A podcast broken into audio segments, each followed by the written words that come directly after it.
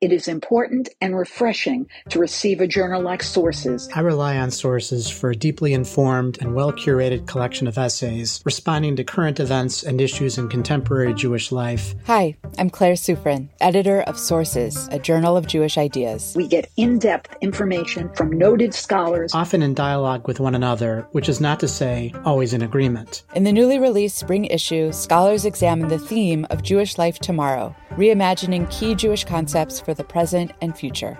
Read, reflect, and subscribe to the award winning journal at sourcesjournal.org.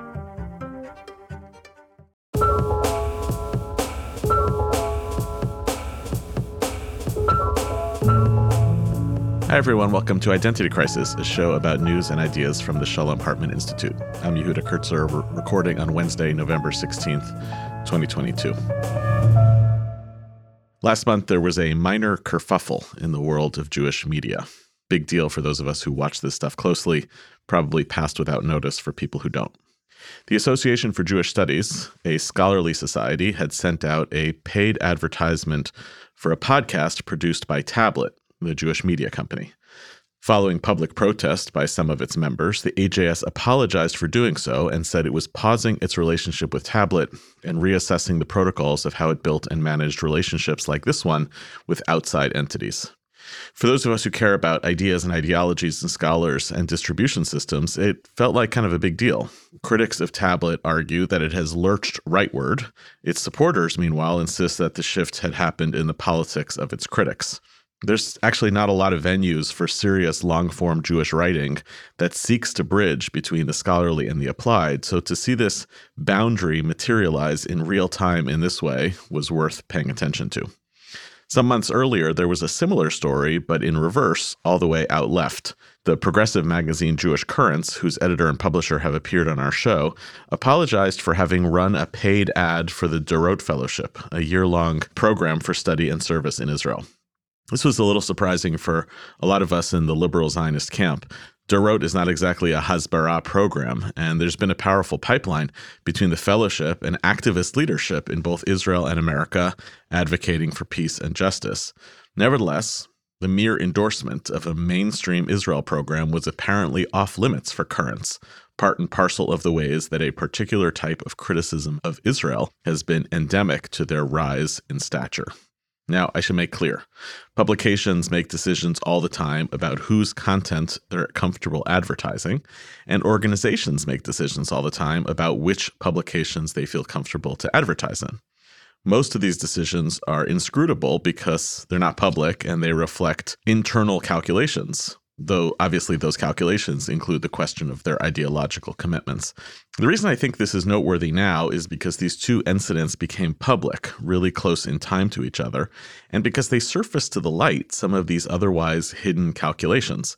And maybe because they help us to see the ways that our own shifting ideological landscape here in the American Jewish community and our shifting media environment are becoming tectonic plates in ways that create tremors in our community.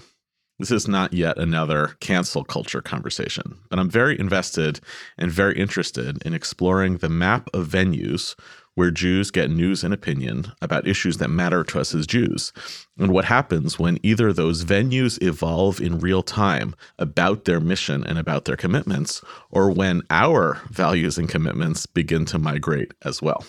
Just before the intelligentsia turned against Tablet, there were similar echoes against The Forward, whose previous opinion editor had invited controversy in the coverage and opinion writing about a number of sensitive communal issues. And I can speak personally here because I do a lot of public writing for a living. It's always a careful calculus to decide where to pitch something, but that decision feels more fraught now than ever before. Paradoxically, there are many more venues to pitch to than there have ever been, but I still find myself deciding do I want to speak to those who will agree with me or those who don't? And what are the costs socially and politically when you make that decision? Or even to the style of writing you'd have to do in order to publish in this venue or that. And my institution and I care about this a lot because we feel that a constant, free, and serious flow of ideas are vital to Jewish communal life and to our society more generally. The more narrowly each of us consumes our media and opinion, we lose access to how other people think.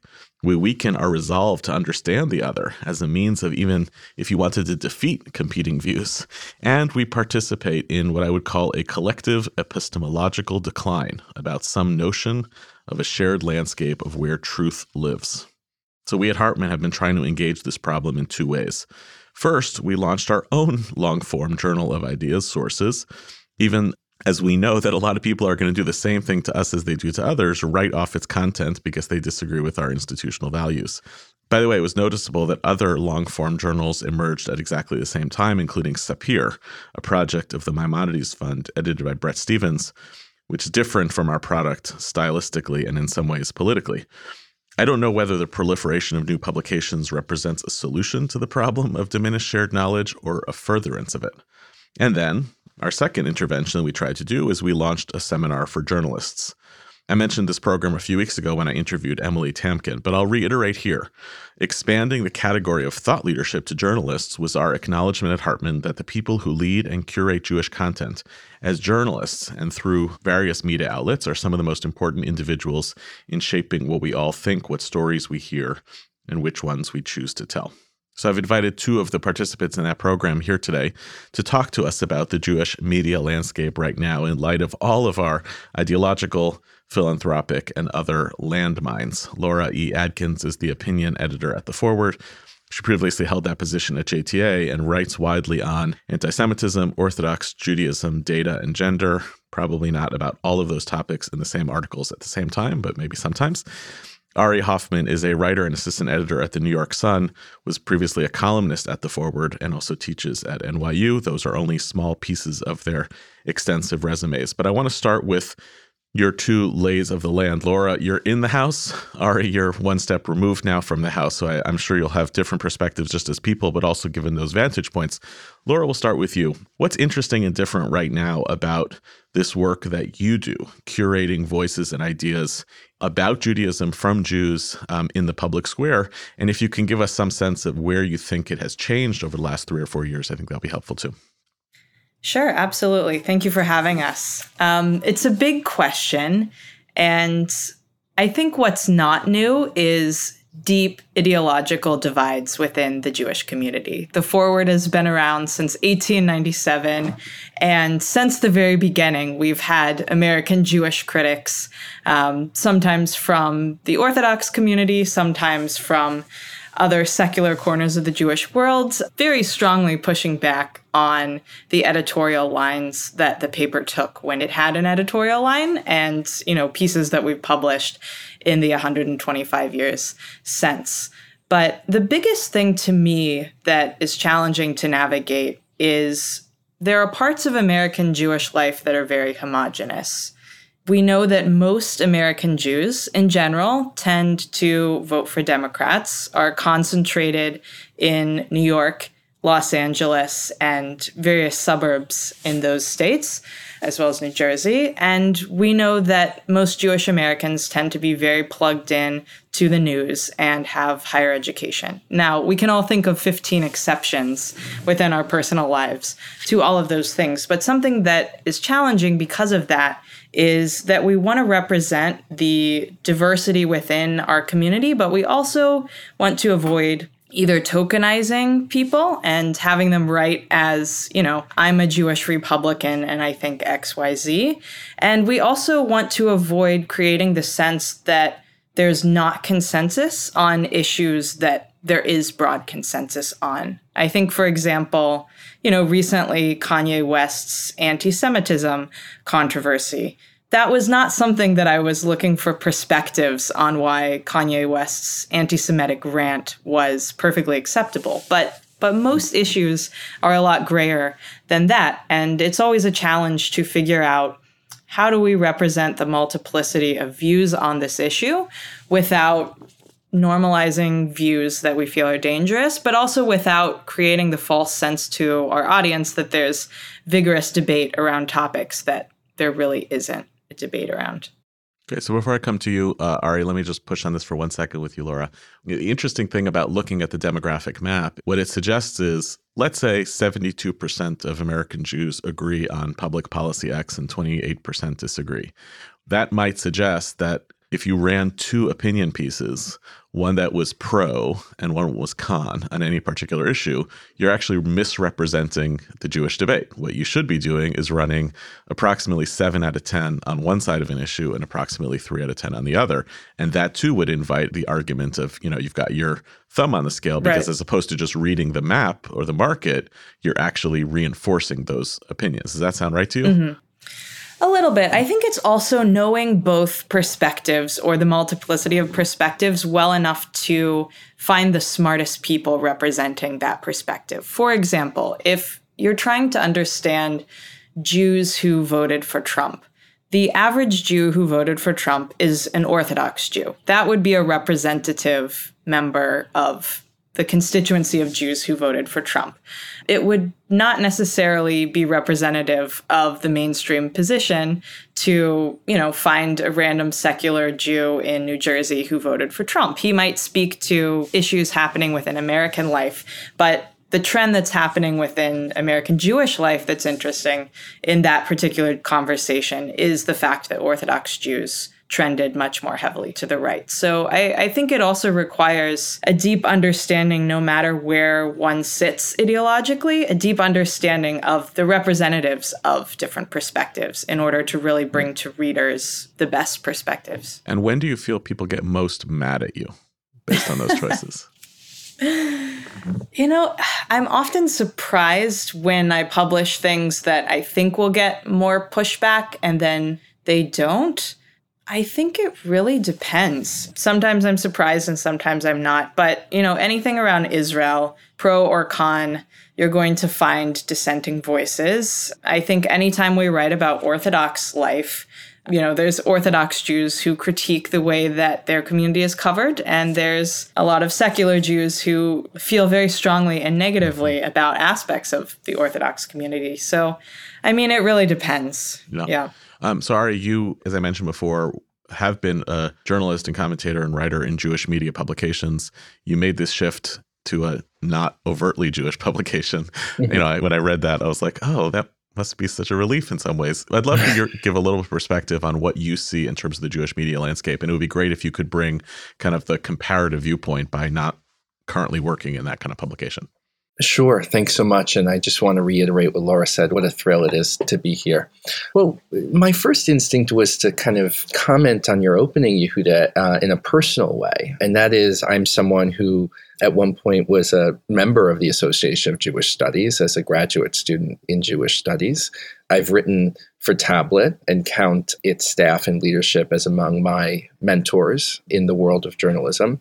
And I was awarded a Dorot Fellowship years ago, although I, I didn't end up going. So, just to say that for many of us, these different worlds are actually just part of our autobiographies. And so there's a strange kind of fracturing and fragmenting that happens as we kind of move through them. And for me, it would be a sort of tragedy if that kind of intellectual and ideological promiscuity that was available to me, right, as a 35 year old growing up through and in this world will no longer be available to people of younger age and, and, generation. So that's the first point. I also want to say that although my own, uh, let's say, sympathies of, in the sort of AJS tablet kerfuffle, my natural impulse would be to sort of side with tablet you know i think tablet has also made its own choices of who its audience is self-declaratively so i think this question of sorting is happening on both sides and on all sides and there's an ideological element to it, but there's also just a business element to it, right? Every publication needs to know who its readers are. They have to know what their readers want, and they have to, to some extent, give it to them or at least sort of engage with them on that level. In terms of working at a general interest newspaper, and then of course I would be remiss if I didn't say that my editor in chief, Seth Lipsky, was the editor in chief of The Forward before he came to The Sun. I'll sort of just share an anecdote that happened to me this week. I'll sort of walk you through a little bit how we thought about this, um, and that's the Trump speech at the ZOA gala. We had worked on an editorial a couple of weeks ago, basically arguing that um, when it came to Israel, again, when it came to Israel, Trump was a worthy honoree for the ZOA, given the ZOA's politics, and, and sort of came out in support of that award in an unsigned editorial. I then was assigned to go to the dinner itself at Pier 60 and cover that event mm-hmm. as a member of the press with a press badge, but not a member of the Jewish press. I sat next to a reporter from Haaretz, who was there also covering it, maybe as part of the Israeli press. She writes in English, and sort of maybe also the Jewish press in some overlapping sort of way. So, you know, my sense in that world was this was a very particular corner of the Jewish world, a corner of the Jewish world that is probably unimaginable intellectually and emotionally to vast swaths of the Jewish world that still enthusiastically supports Donald Trump. And for me, you know, I covered that as a news story. And so, you know, in that moment, was I being a Jewish journalist or a general journalist? Well, I felt that my familiarity with that world enabled me to cover it in a way that, that to me seemed fair. I'll just say one more thing, and that is that many of the problems of Jewish media around polarization and around trust are, of course, problems of media in general. Mm-hmm. Um, in anticipation of this conversation, I looked up a Gallup poll for last month, and that's that 38% of Americans have no trust at all in the media. That number was only 4% in 1976, right? So our answer is to, to build something new. We sort of relaunched, and our idea is kind of from scratch. We're try to build a product that people trust. And I think Laura, in her own way, is is doing that in terms of you know reimagining and sort of her her work at the Forward as well. So just to say that I think the problem of trust and the problem of polarization are truly everyone is going through it in media, and that's not to negate the Jewish side of things, but it is to say that these are problems I think about on a daily basis. I'll just say one more quick point about working at a general interest newspaper, and that is that when we run a story on Israel, and whether that's editorially or news, we have to justify its inclusion as of interest to a general audience. Mm-hmm. Um, and so that has sort of made me, I think, a different consumer of news from the Jewish world. And I think in some sense it's made me a little, maybe I don't quite have my finger on the pulse as much, but I have a little bit more of a bird's eye view yeah. And so I think that's there's a kind of trade off um, and tension there. Yeah, you get to care less about the minor versions of the stories that if you're inside the system, people think are a big deal. You can be evaluated based on is it actually objectively a big deal. Right. And I, I do agree with what you said, which is I, I find like the best problems for the Jewish community to talk about are our version of larger societal problems, mm-hmm. right? As opposed right. to unique types of things that emerge just because of the nature of our community. So, certainly, the larger question of ideological polarization is a critical window with which to understand that story, both in the Jewish community in America and even in the state of Israel. Like, if you're not talking mm-hmm. about Hungary and Sweden and other things, when you talk about the rise of the far right in Israel, you're kind of missing a big piece of the plot. And you, you alluded to a bunch of pieces here around philanthropy and other things. I do want to pick up on one thing that you started with, and I'll ask you this, and then I'll ask Laura the same question, which is you started with a, you think the term you used was like ideological promiscuity, right? And I, what I like about that is I also like, as a writer, I like publishing in a lot of different places right? It surprises people. And also, like, there's different styles and there are different audiences. And it's a challenge as a thinker to say, mm-hmm. what do I want to say and how do I want to say it? Um, mm-hmm. I'm curious about you as individuals because it feels to me like when you work in this industry, you you have at least three different kind of columns of your professional identities that are being navigated at all times, right? You are publications are like a public trust and a part of your work is to be an instrument of or a cog in the machine of the public trust. I think that's an incredibly valuable piece of what journalism is about. The second is you contribute to the political identity of the particular publication you serve. You have to advance it, like it or not. If you really don't like it anymore, you leave and go somewhere else. And the third, which feels, it's definitely not new, but it feels more central today than I think I remember in the past, is that you are individuals with a brand. right? You're a person with a website or a LinkedIn profile, and individual voice becomes really important to especially early career journalists that people see you not just as a person who works in the system, but a thinker, a thought leader, which, you know, a relatively new term that we have.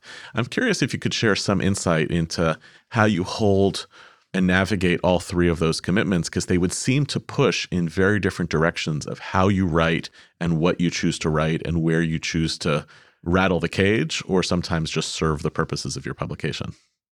Yeah, no, thanks for that, um, Yehuda. I mean, my first instinct is, you know, in, in again thinking about what is the what is the turf of overlap between sort of Jewish media and general media, and I think you'd have to say, or where the tensions kind of come to a head in that respect, something like Twitter, right, where people often are, you know, you write under your own name, and yet, you know, as more and more people get their news from things like Twitter, right, the first two of those pillars sort of evaporate a little bit, mm-hmm.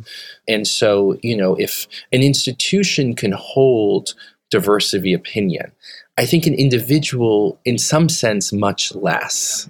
There might be more to say on that, but but just to say that if I'm getting my news, my ideological position from a single person, I think I'm in some sense impoverishing my ability to get it from the sort of collective voice that any newspaper or publication necessarily is. Let alone, obviously, you know, the work Laura does at the Forward, where she brings together you know so many different kind of voices. Um, you know, I think how I think about it, the first pillar is is sort of a question of integrity. I mean, that's just on the basic level, sentence by sentence reporting level, right? Am I sort of, you know, writing things that feel true? I mean, to be kind of obvious about it, right? Am I telling the story fairly? Um, whether that's in opinion or in news.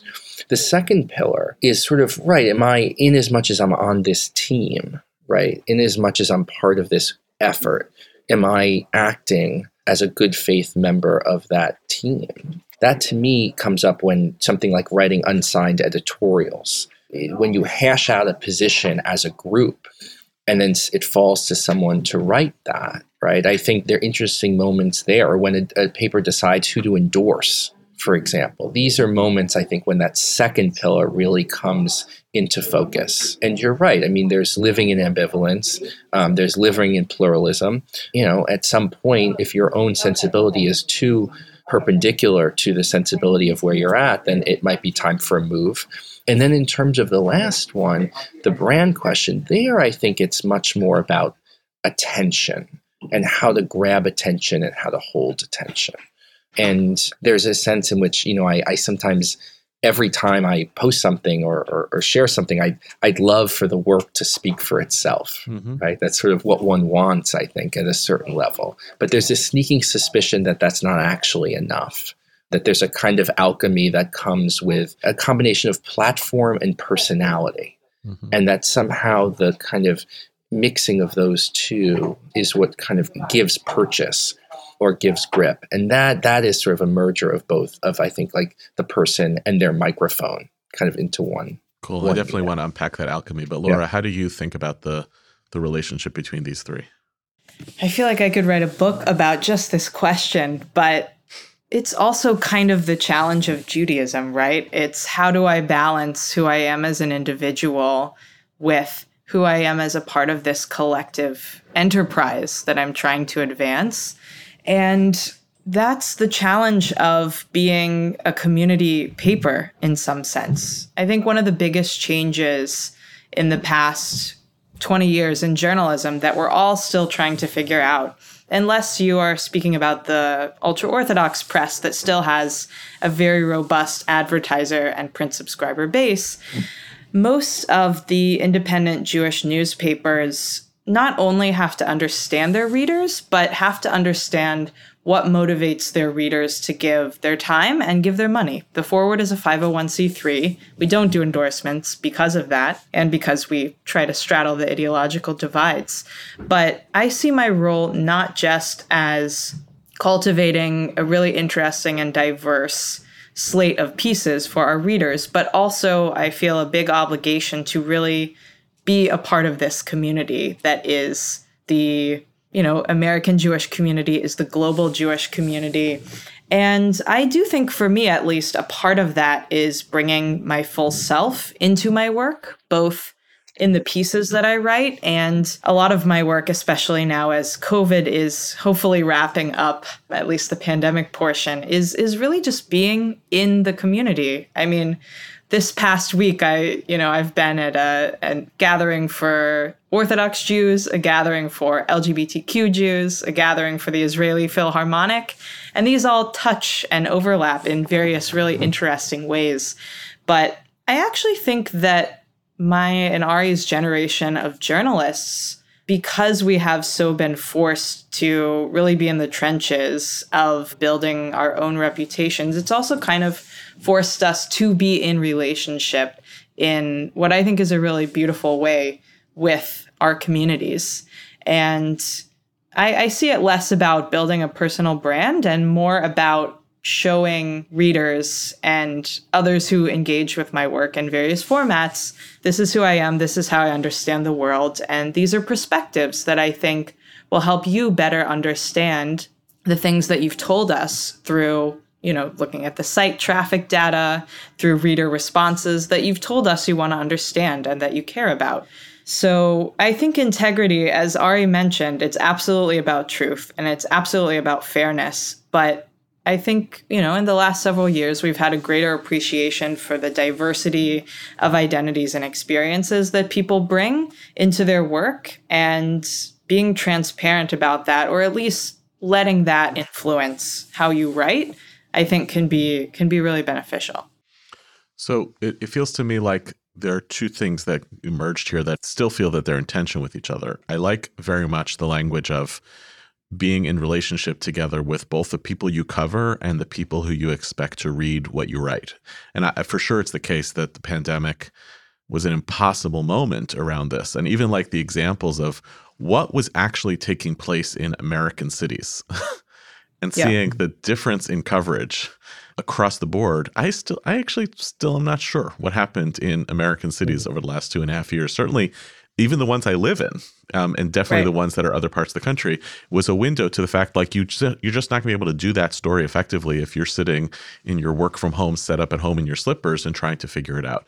So there's no doubt about that. At the same time, the whole Twitter thing and the cultivation of a personal brand. And Ari, you alluded to this that when you write every single person by writing RT not equal endorsement means that they're basically defining their own identity as disconnected from their institutions and becoming like a unit of one a thinker, mm-hmm. a writer, a brand. Those feel like they really do rub up against each other um, because mm-hmm. those relationships definitely shape and form how you think. But the sum total of what you think becomes kind of isolated uh, in the individual. And I, will just add to that. I felt it in our program. Mm. Where we brought together, what was it, 12, 13, 14 journalists, many of whom had actually interacted on Twitter before and had never met. Mm. And as a result, had like I don't want to say corrosive relationships with each other, but suspicious mm. Relationships until they actually were able to humanize those encounters. So, doesn't that feel to both of you like what we want as the ideal way of journalists being part of our communities understanding each other is like running against the need for or the impulse to kind of self differentiate journalists as like people who are separate or other from the system and even self differentiate against one another? Mm-hmm. Yeah, I mean, it's interesting. I think that there's a lot of different aspects to any social network. Let's take Twitter since it's the mm-hmm. example you brought up. Yes, Twitter is a place where a lot of journalists might be self promotional or even grandstanding at times, but I think it's also a place where folks have built genuine community. I mean, Orthodox Twitter, Jewish Twitter more broadly, a lot of it is trading where to get kosher ingredients or someone experienced an anti Semitic attack and it happens to be the cousin or the brother of one of the people you interact with regularly on Twitter. And that's much more the space that I hang out in online. I certainly post the articles I write and you know the events that I'm speaking in, but I'm much more interested in engaging with the people I'm in community with and writing for. And everyone being very afraid of what's going to happen with Twitter as Elon Musk takes over. Some of the concern is anti Semitism. I think a lot of concern is also that that community is in jeopardy, that, mm-hmm. that space, that gathering space. And, you know, it's kind of fascinating. We saw in the last Pew study that a full 42% of American Jews actually read Jewish newspapers. And that seems very high until you realize that people actually are craving these spaces for community mm-hmm. and social media and even traditional synagogue memberships just just aren't doing it for a lot of people. I certainly understand the negative effects that social media has had on discourse, especially when bad actors get involved and on, you know, children's ability to focus and concentrate. But it's a tool like anything else. And I think it has been instrumental, particularly among marginalized communities, in really mm-hmm. building community and, and drawing out disparate views to the surface. Yeah, I mean, I, I think that's right. I think I can just say, again, personally, I mean, one thing that we've been trying to do is sort of in this two step tango where you both have to identify your community, learn who they are, learn what they want, especially if they're not a given community. And for all of its issues, the Jewish community is essentially an existent community. And on the other hand, kind of guide that community or sort of lay out the principles, lay out a sort of vision for what the community we want to have as our readers, right? So there's a kind of push and a pull. Or in some sense, we think people will come to us because of sort of maybe dissatisfaction or searching.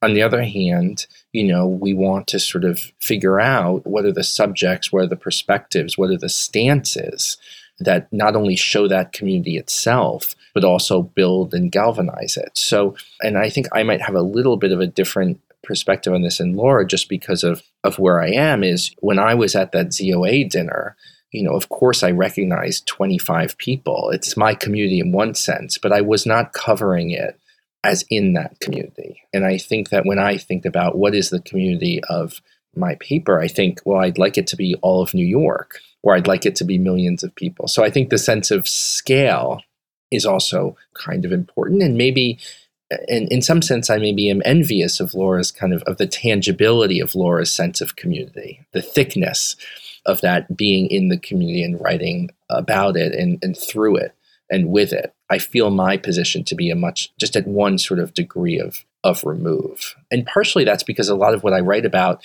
is just American politics and the mm-hmm. Supreme Court. And so I have to think about, well, what does that mean? Right? Who is my community if I'm thinking about the American scene more broadly, or I'm thinking about American culture or American politics. Have either of you, I'm curious if either of you feel comfortable speaking about this, eh, experienced social or communal consequences for either being identified with publications that took stances that people considered to be problematic or unpopular, or because of something that you yourself wrote about or tweeted. Because I hear the thrust of what you're both talking about, which is the community of people who are in ideas and reporting, its juxtaposition to the actual Jewish community, why that can be helpful and productive, and the very nature of tight knit community means it's also like dangerous, right? Because if you say the wrong thing, position the wrong thing, belong to the wrong publications, you endure some consequences. And I certainly have stories to that effect. Laura, go ahead. No, I mean, I think one has to develop a very thick skin to be a journalist. So I think there's two categories of what we're talking about, right? There's cancel culture and people facing very real financial and professional consequences for behavior, rightly or wrongly. And then there's boundary keeping within the Jewish community, which to some degree is affected by your willingness to suffer the consequences. And some communities are, are more tightly policed than others. The pushback that I got most recently that's coming to mind actually was the opposite. It was, you know, as a journalist, even as an opinion journalist, balancing your personal associations with your professional coverage is difficult. It's all the more so difficult when you're covering your own community. And um, a dear friend had been fired from his synagogue very publicly.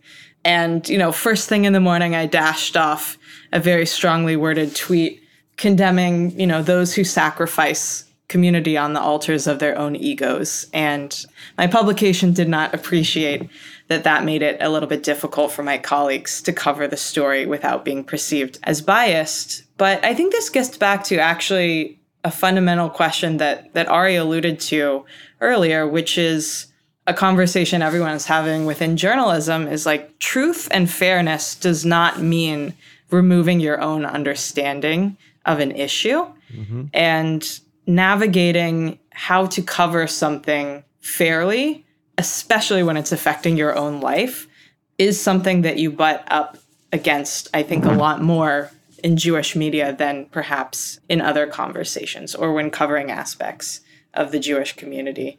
But Wait, I mean, why? I personally say, say another sentence. Why? Why does it come up more in the Jewish community? I mean, I think there are there are material threats to Jewish lives that have not existed in the way that they've existed, and we're still trying to understand them in real time. I have been looking at the data for years very closely. I still couldn't tell you precisely who and who they are inspired by, who is beating up Jews in the streets of New York. But it happens very often, and it happens more frequently every month, it seems. Um, I can tell you that anti Semitism online has also dramatically increased. And I speak to people who research that in a very scientific and professional way. That affects me materially, that affects my safety. And it's hard to cover things when you're affected by it. I mean, the Jewish Telegraphic Agency in the 1930s had people on the ground, Jewish journalists in Nazi controlled territory reporting on what was happening. And lahavdil, like that is not the situation that we're in right now. But I mean, I, I read some of our archival coverage and, you know, Ab Cahan, one of our early writers, the way he thundered against Hitler's rise, there was nothing impartial about the way he covered that. And he was speaking truth and he was speaking fairly. And I just think American Jews sit in this really unique position that we are in some ways a part of and is seen as a part of white America and comfortable middle class America, and in some ways are experiencing difficulties that other minority communities face. So, having the privilege to cover things from a journalistic perspective and not day to day be necessarily physically affected by them is a privilege but then there is also mm-hmm. the reality that that you're a part of of a targeted minority. I, I am sure that other minority communities and journalists in those communities could articulate similar challenges. Right. So because there are threats against jews there are material concerns for jews the stakes of using a journalistic platform to either advocate for Jews or to engage in self criticism, right, has different stakes around the question of loyalty, accountability to the community, enabling a community to be strong in resisting this. And you see it right now, like in this climate around commentary about anti Semitic incidents that are not violent anti Semitic incidents, is probably where the rubber meets the road, right? So commentary about Chappelle, Dave Chappelle's Saturday Night Live monologue, is not the same as commentary about a shooting in a synagogue, but it is about a set of ideas that are assumed to be part of the toxicities in the atmosphere that contribute to Jewish vulnerability. And I feel it too. If I write something about it, you're playing with fire, even if what you think you're doing is useful thought leadership in helping people to respond or account to something that they're still sorting out.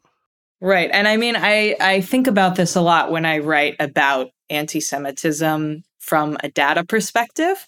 I've written very strong critiques of the way that some Jewish organizations manipulate intentionally or unintentionally data on anti Semitic incidents in a way that is misleading and sometimes overstates the threat to Jews. I'm very cognizant as I'm writing those pieces that they can be misused by people who hate Jews. Mm-hmm. I'm it's something that I think about every time. I mean, every time you write something critical of Israel or critical of the way that Jewish institutions are operating, it's not a perception question as much as a am I fueling people who want to harm me Yep. by telling the truth about something? That's a very complicated question. Yeah, and I would add to that there's also trolls, and therefore giving trolls more fodder is not necessarily endanger people. And there's a lot of opportunists out there who have been banging on one particular issue and searching for data to serve that objective, and Twitter gives you the platforms to do it. And I've heard multiple occasions in the last six months where somebody either had like a story that happened to them that was really bad, and they knew if they pitched it to this journalist, they could get a lot of people angry about it, but it wouldn't necessarily help them. or they had like a statistic. They were like, oh, if I shared this, then this radio host or podcast host would drill into it and, and exploit it. But like that actually would set the agenda backwards. So there winds up being like a weird curation of even information and news because we fear where it might get played out somewhere else. Ari, I, guess what I'm getting to is like, there's a weird way in which the real business of journalism, whether it's opinion, whether it's news or investigation that we haven't talked about, is paradoxically both like indispensable to the thriving of a community, especially within the framework of democracy, and also like viewed as a threat. Mm. Right? Yeah. The existence of these discourses is viewed as a threat. Yeah. I mean, one thing just to build off what Laura said, I mean, I, I think part of it also when, when you think about stories um, that erupt into the, the consciousness or the, the ecosystem. And, you know, part of what I think about um, in sort of helping to, to envision our coverage is, well, do I have something new to say about it? Right. I mean, so for example, the Kyrie Irving story, which went on for over a week, I, I sort of was following it and I just said, you know what? I don't really have anything to say on this that's not already there. It just doesn't feel kind of that if you crack it open, you'll find something enlightening and interesting. And so that's not an argument for for silence, but it is an argument to say that like the, the notion of picking one's battles and sort of like telling the most compelling stories, right? And sort of intervening at points and at moments that feel like they really matter. Mm-hmm. And given that these stories are going to have their own kind of life cycle, not only on Twitter, but on Instagram, right? On other social media platforms as well. So, what is the role of the journalist given that kind of churn? Mhm. Right, to kind of intervene and frame or provide insight or, or steer the conversation in a way that's provocative and interesting and true and with integrity. So that's just in a confession that I felt like I should have written something about that. And I just, every time I sat down, it's just not, I just didn't have something to say. Right. Just, so I think, I'm just putting a pin in this and then I'll let you get to the second half of that question, Yeah. which is Yeah. I like the admission of like, yeah. I should write about this, but I don't want to. I should write about this, but I can't because it also gets at one of the things that I find most toxic in the Jewish idea sphere, which is why is nobody talking about this? Which is Mm. people say that, and it is like the most easily falsifiable claim. Right. Right. Right. Why are um, a latest one that got me really irritated is why are American Jewish groups silent about the rise of Ben Gvir? I was like, you're kind of subtweeting It's all they're talking about. one or two organizations that you don't like, but there's a lot of organizations. so it's like, why or why has this particular concern not entered into my four amot of the things that I'm Right. thinking about, which is not the same as are people talking about or not. So sorry to interrupting. Go Right. ahead. No, no, no, entirely.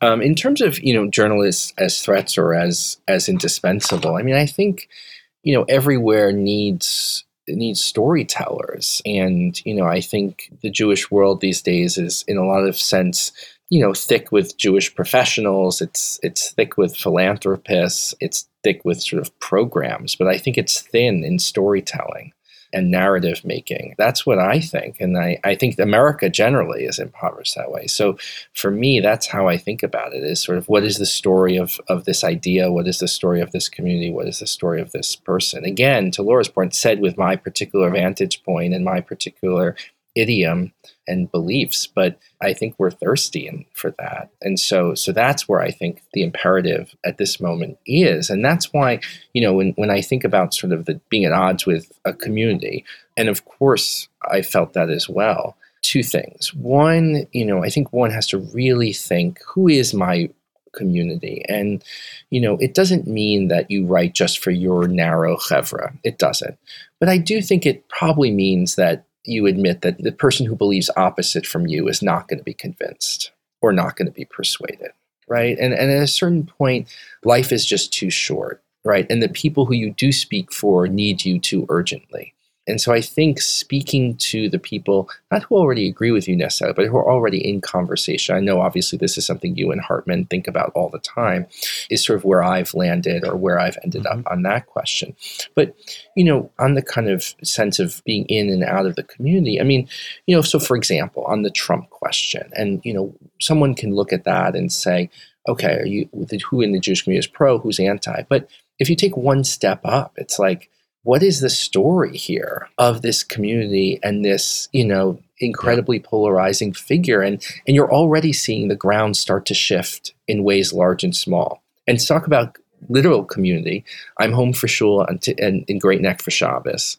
And you know, no no secret that that world is at the vanguard of the pro-Trump sort of orth, modern Orthodox world. And I'm I already in private conversations at Kiddush already starting to see a shift right? So it's like it's so dynamic, it's so volatile that I think like telling that story and framing it, that's where I think like I come in. And it doesn't mean I'm alienated from my community, but it means I'm its storyteller. I like, yeah, I like that a lot, and I, it does feel personal to the, some of the work that we try to do. I sometimes feel at the core, as a think tank, we are trying to, whether it's storytelling or maybe it's how do we help people understand the context of Jewish history in which they're living?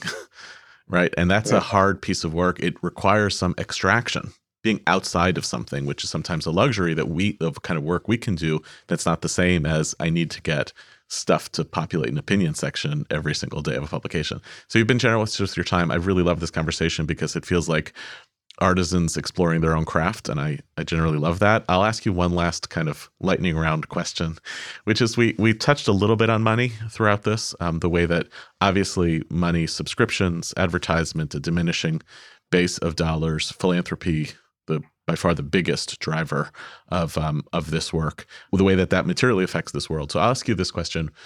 If you could kind of use a magic wand to change the way Jewish philanthropy was operating in the Jewish media climate, it could just be more money, I guess, but that's kind of easy.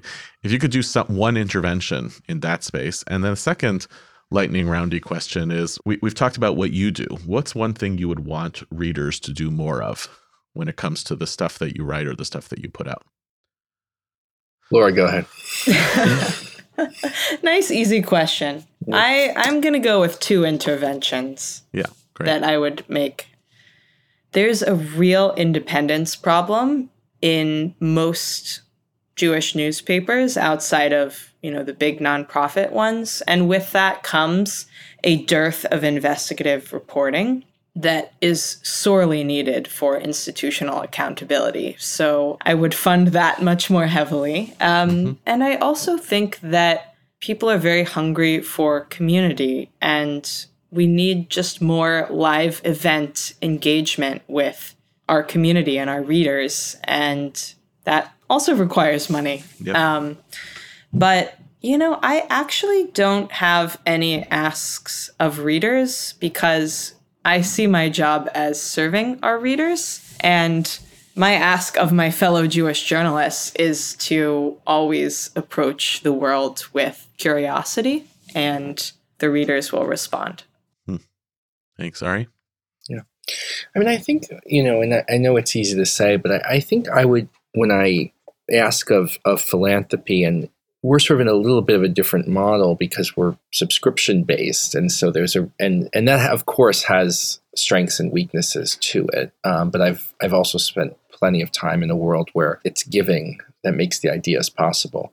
And the, the first would just be to kind of be like a little bolder and riskier with what they fund. You know, I think there's a certain sense of doing the same old thing. And I think a lot of those certainties are now wobbling and giving way. And we could have a whole conversation, and I'm sure you've had other conversations on this podcast about the changing Jewish institutional landscape and changes in, in Jewish philanthropy. But it almost feels like this is a time of, of such uh, volatility like why not make a few sort of weird and strange bets yeah. you know? Um, yeah i don't know. Just sort of like why bet on the safe thing? Why not sort of look around and see who's who's doing really interesting work even if you disagree with it and support it? That would seem to me to be what would be exciting about mm-hmm. being responsible for the landscape I was thinking about this. I just read this book by Gal Beckerman, who was at the Times for a long time, is at the Atlantic now. I think it's called The Quiet Before.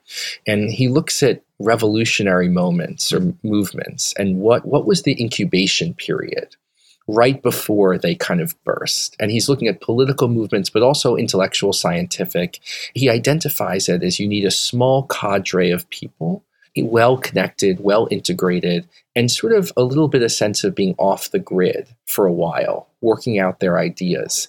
And so I think it's like sort of it's hard. I mean, prophecy is always hard, but sort of just seeing kind of like who are the people, who are the groups doing kind of interesting work and, and betting a little ahead instead of sort of on the status quo.